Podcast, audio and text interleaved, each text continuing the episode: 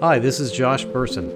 Welcome to Research-Based Perspectives on the ever-changing world of work, leadership, learning, and HR, with a heavy dose of insights on the exciting world of HR technology.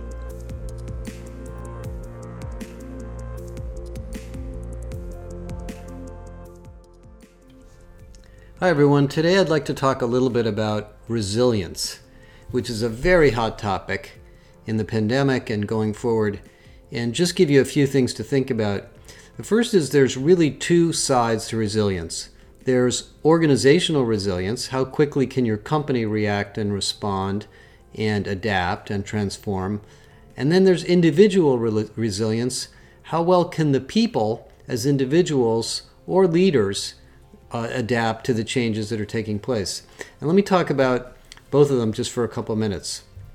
Organizational resilience, it turns out, is a very, very complex topic, and it relates to everything from agile, innovation, creativity, how quickly we can adopt new ideas, to responsiveness.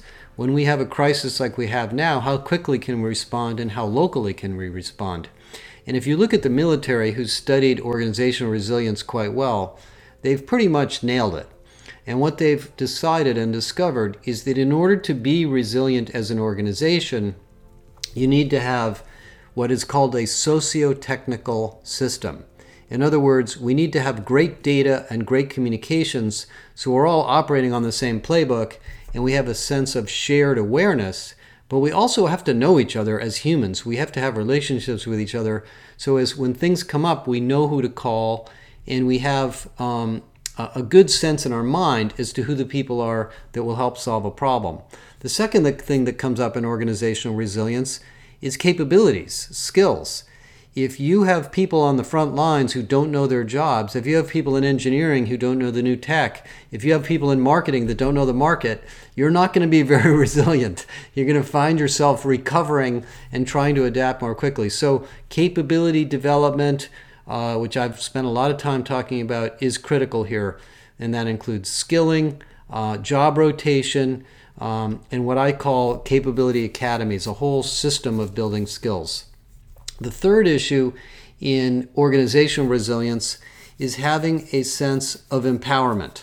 It turns out that in most companies, particularly now in the pandemic, the issues that need resolution are local. They aren't known in corporate. We don't know what they are when we're sitting in New York City at the top of a skyscraper, but somebody in a store or a plant or a manufacturing location or a hospital, they know. And so we need to empower people and give them the authority to act locally in the framework and in the shared awareness that we create in the socio-technical system. A good example of this is in HR. I've had a lot of companies over the years tell me that we want to reduce the role of business partners and push more and more and more knowledge and information and decision-making into the hands of line managers through self-service. Well, that's all great, and it sort of makes perfect sense economically, but actually we need specialists close to the action. And so what we're finding now in the HR domain, and certainly in terms of your reorg of HR, which a lot of companies are going through, is the role of the business partner is more important than ever. Business partners have to make local decisions very, very quickly. For example, one of the retailers we talked with during the pandemic told me that the stores in Italy got shut down so quickly and everybody went home because there were no customers, that the local business partners had to set up business practices to send people home and shut down the stores and deal with customers in Italy before the rest of the world or the corporate people had any idea that the pandemic was starting. And they happened to have very senior people there, and they were very highly empowered. But that's why this sense of empowerment and in a shared awareness environment is so important. The final point, of course, in resilience, organizational resilience, is data, having high quality data. You're going to be making decisions a lot, especially during the pandemic, but even in a regular business cycle.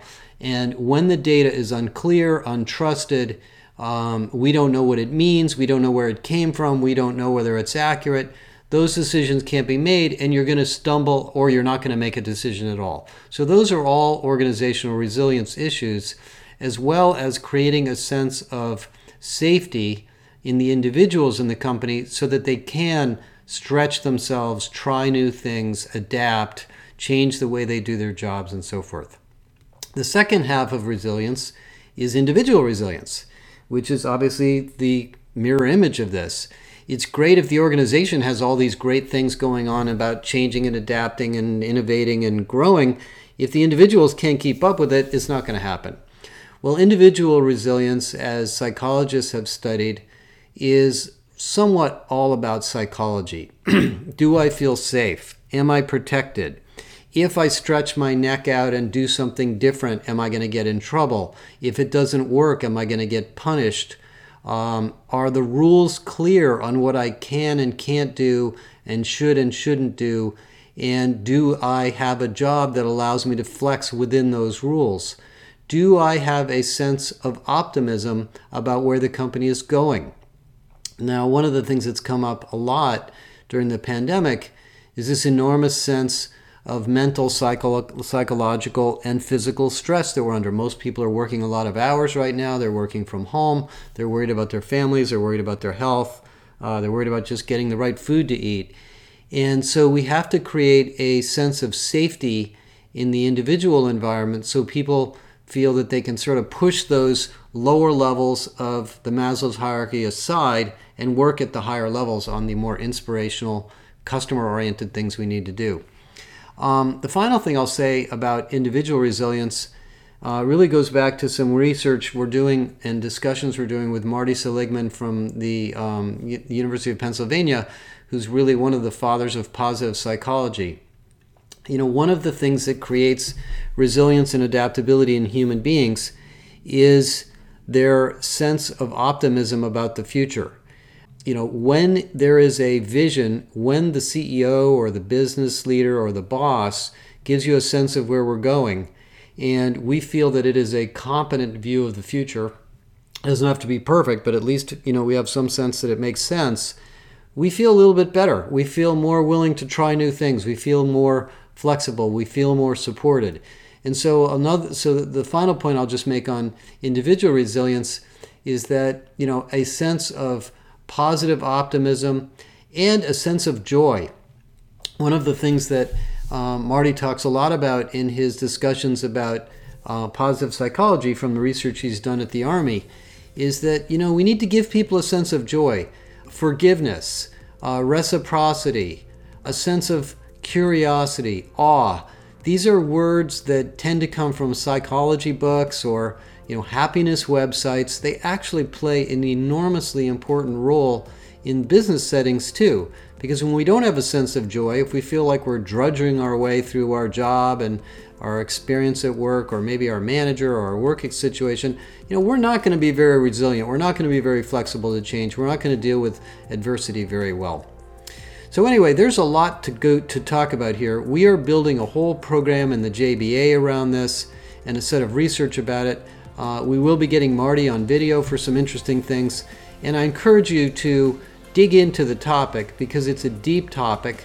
I have a video on it in the YouTube channel, but join the Bersin Academy and you can learn a lot more. It is probably one of the most important leadership characteristics we have to focus on for the next year or so, and one that will eventually lead you into innovation and growth, because it is the resilient companies that can create and invent and adapt to the ever-changing marketplace around them. Thank you very much.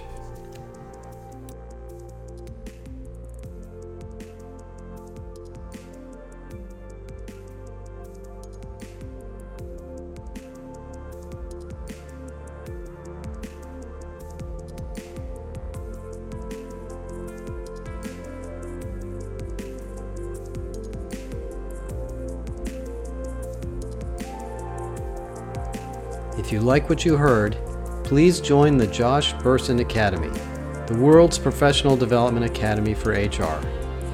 For less than a cost of a nice dinner in a town near you, you can have an entire year's access to hundreds of courses, articles, research studies, case studies, and an entire community of more than 10,000 HR professionals, all collaborating with each other to help you learn and solve the problems in your particular company. We call the Bersin Academy the world's home for HR, and you'll find it to be one of the most important parts of your career and your company's HR strategy for the years ahead. Thank you.